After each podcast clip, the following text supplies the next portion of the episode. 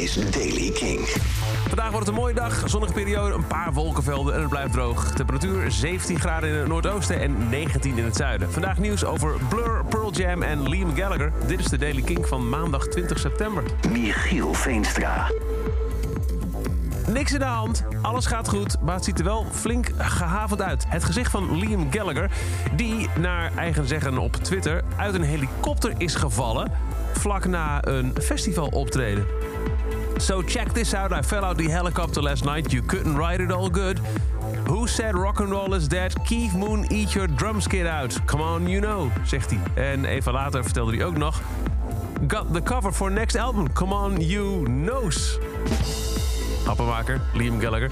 Uh, foto op Twitter laat inderdaad een flinke pleister zien en allemaal. Dus kennelijk valt het allemaal wel mee. Pearl Jam heeft voor het eerst in drie jaar een groot concert gegeven... tijdens een festival in Asbury Park, New Jersey. En daarbij lieten ze ook de nieuwe live line-up zien. Josh Klinghoffer, voormalig Red Hot Chili Peppers gitarist... die er eventjes in zat toen John Frusciante eruit was...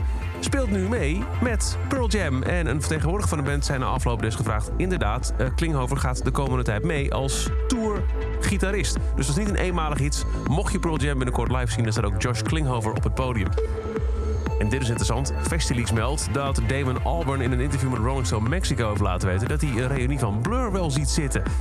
Er waren altijd een paar uh, dingen waardoor het in de weg stond. Uh, Damon Albarn moest er zin in hebben en er moesten liedjes zijn. Als uh, andere bandleden zeiden van ja, het lijkt ons leuk, maar dat lijkt nu dan goed.